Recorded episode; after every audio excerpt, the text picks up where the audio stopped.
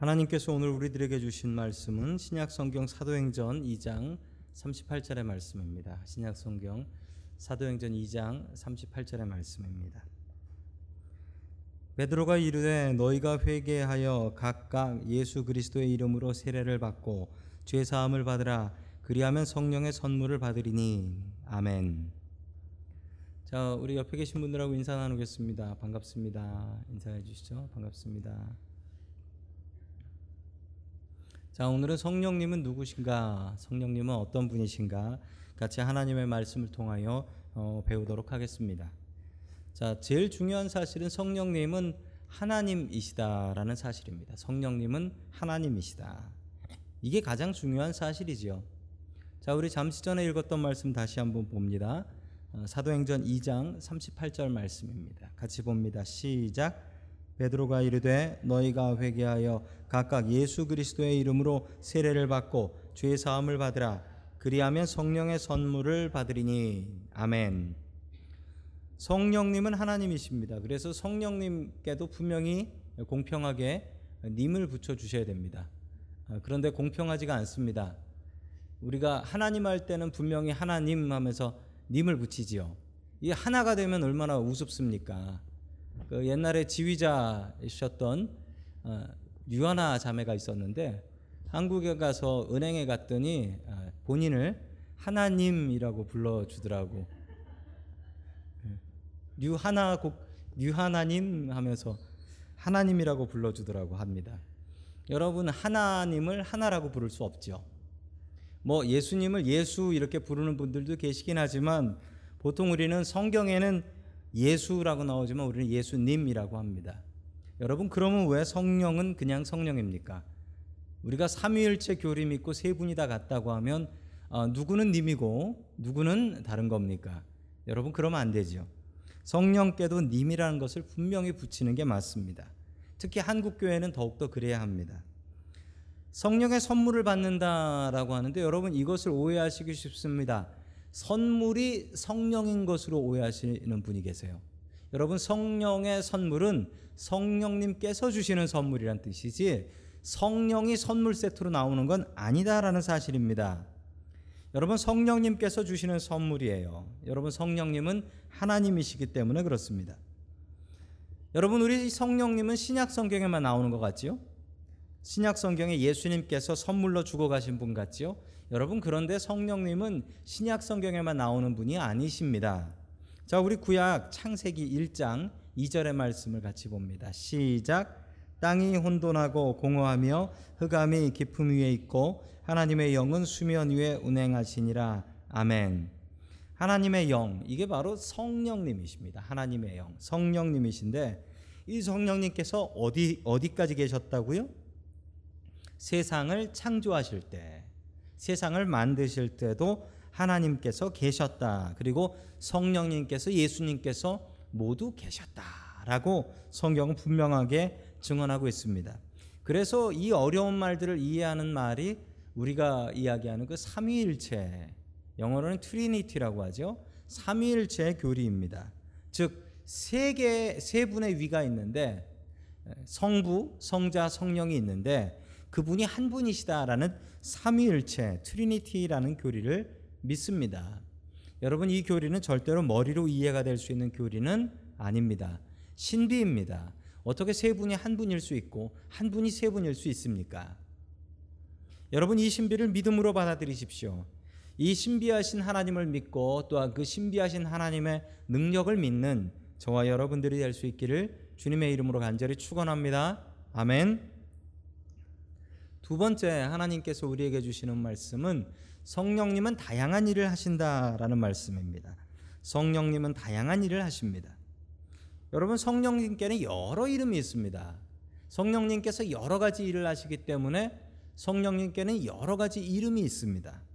자, 성령님의 이름을 한번 보도록 하지요. 성경에 성령님의 이름이 뭐로 되어 있냐면 이 구약 성경에는 히브리어죠. 히브리어는 루아흐라고 루아흐라고 하는데 이 말은 큰 기운, 바람 이런 뜻이에요. 큰 기운, 바람. 그래서 성령이 오시는 것을 불꽃같이 오신다 혹은 바람같이 오신다라고 하는데 그 말 뜻에 바람이라는 뜻이 있습니다.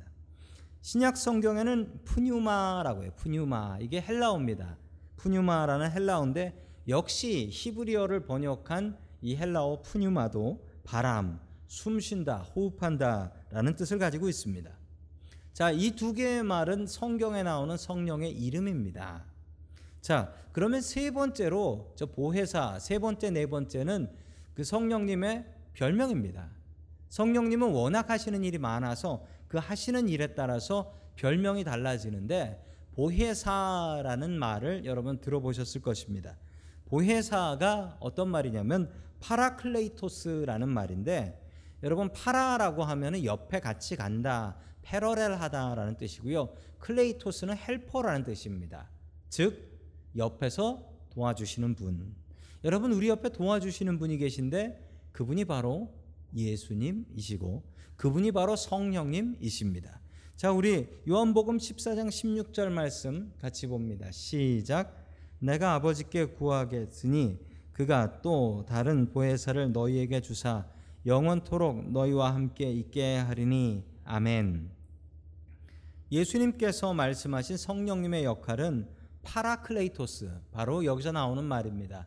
여러분 영어로는 뭐라고 되어 있냐면 another counselor, another counselor.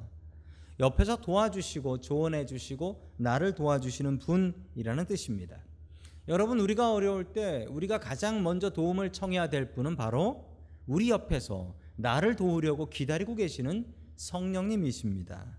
여러분 우리에게 힘겹고 어려운 일이 있을 때마다 그 성령님을 바르게 믿고 따르고 그분을 의지하는 저와 여러분들 될 수 있기를 주님의 이름으로 간절히 축원합니다. 아멘. 자, 성령님에는 그 별명만 있는 게 아니고 성령님의 별명이 얼마나 많으냐면 이렇게 많습니다. 읽기도 힘들 만큼 많아요.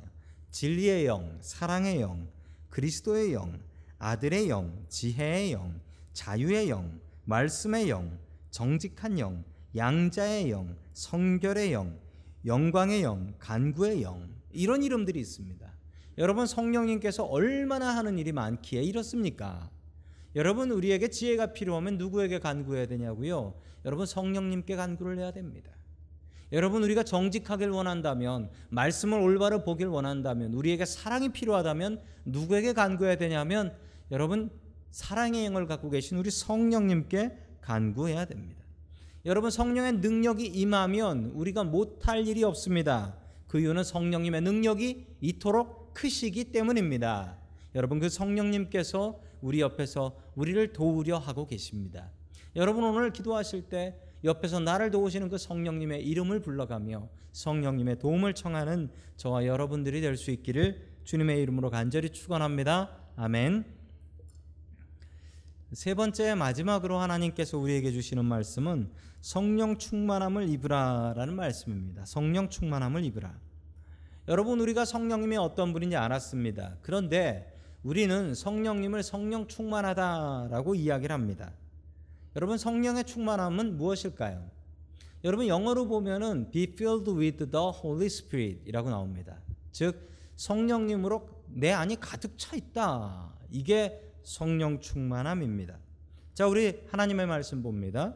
사도행전 2장 4절 말씀 같이 보겠습니다. 시작.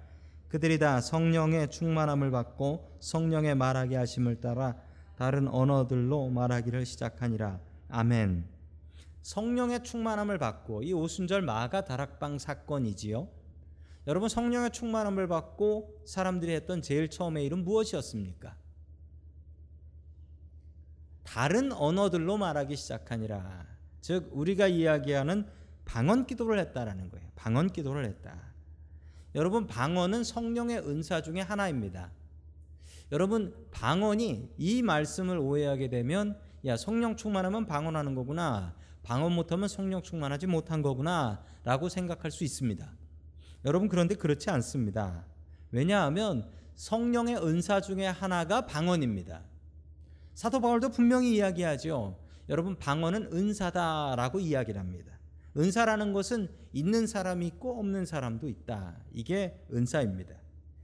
방언의 은사를 사모하고 기도하면 하나님께서는 주시는 분이라고 저는 믿습니다. 방언의 방언의 은사를 사모해서 기도하고 받은 분들 여럿 봤거든요. 심지어 어떤 기도원에 가면은 예, 방언 특별반이라는 게 있어가지고 거기 가면은 방언 받게 해준다고 주기도문을 열심히 외워라라고 하면서 주기도문을 100번 외우면 방언한다라는 기도원도 있고 할렐루야를 계속 반복해라. 할렐루야를 계속 반복하면 예, 그게 방언이 된다라고 가르쳐 주시는 그런 기도원도 있습니다. 그런데 신기한 건 그렇게 하다가 방언 받더라고요. 그 이유가 뭘까 곰곰이 생각해 보면 하나님께서 불쌍해서 주시는 것 같습니다. 얼마나 받고 싶으면 할렐루야를 100번 하고 주기도문을 100번 외우겠습니까?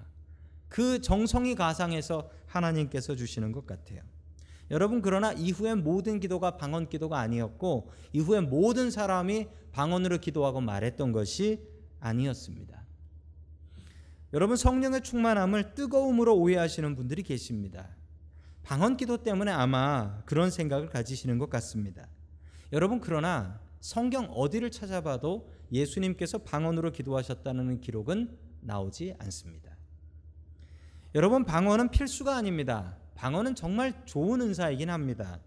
저는 중학교 3학년 때 방언 기도를 사모했고 왜냐하면 그때 그때 저희 중 중고등부에 방언 기도하는 분들이 참 많았어요 선배들 중에 그래서 제가 방언 기도를 참 많이 사모했고 그때 기도하다가 그, 그때부터 방언 기도를 할 수 있게 되어서 지금도 방언 기도를 방언으로 기도를 할 수가 있습니다. 여러분 그런데 방언이 은사입니다. 받는 사람도 있고 못 받는 사람도 있어요. 제가 참 존경하는 목사님이 계십니다. 늘 성령 충만하신 목사님이신데 깜짝 놀란 것은 그 목사님이 방언으로 기도 못 하시는 걸 알고 제가 깜짝 놀랐습니다. 어떻게 저렇게 성령 충만하신 분이 방언 기도를 못 하실까 생각했는데 성경을 보니 이게 은사예요. 받는 분도 계시고 못 받는 분도 계세요. 그러나 분명히 사모하고 기도하면 이 방언이 기도가 방언 기도가 얼마나 또 능력 있는 기도인지 모릅니다. 이 지칠 때 방언으로 기도하면 지치지 않고 정말 몇 시간이라도 기도할 수 있는 기도가 또 방언 기도입니다. 여러분 그런데 분명한 사실 하나는 성령의 충만함이 뜨거움이나 혹은 이런 방언 기도 무조건 이것은 아니다라는 사실입니다. 우리 사도행전 2장 44절과 45절 말씀 같이 봅니다. 시작. 믿는 사람이 다 함께 있어 모든 물건을 서로 통용하고 또 재산과 소유를 팔아 각 사람의 필요를 따라 나눠주며 아멘. 여러분 진짜 성령 충만한 게 뭐냐면요. 그 성령이 충만해서 방언으로 기도했던 것 그것보다도 더 성령 충만했던 것은요. 이 사람들의 삶이 성령 충만한 삶이었다라는 사실입니다. 얼마나 성령이 충만했냐면요. 방언으로 기도하는 것보다 훨씬 더 어려운 일들을 했습니다. 내 욕심을 내려놓고 주님을 사랑하기 때문에 내 형제 자매들에게 내 재산을 다 팔아서 나눈다. 이게 훨씬 더 성령 충만한 것입니다. 여러분 성령 충만함은 우리의 감정이 뜨거워짐을 이야기하지 않습니다. 성령 충만하고 나면 여러분 성령 충만함은 내 감정이 뜨거워지는 게 아니라 여러분 내 삶의 주인이 바뀌는 게 성령 충만함입니다. 내 마음 속에 예수 그리스도가 가득하다는 것인데 성령님이 가득하다는 것인데 그럼 어떻게 되냐면 그 중에는 방언기도 하시는 분도 계시고 못 하시는 분도 계세요. 그 중에는 뜨거운 분도 계시고 안 뜨거운 분도 계세요. 근데 중요한 사실 하나는 내 속에 성령님이 가득 차면 주인이 바뀐다라는 거예요. 내 속에 성령님이 가득 차면 주인이 바뀌는 거예요. 성령 충만함은 감정이 바뀌는 게 아니라 주인이 바뀌는 겁니다.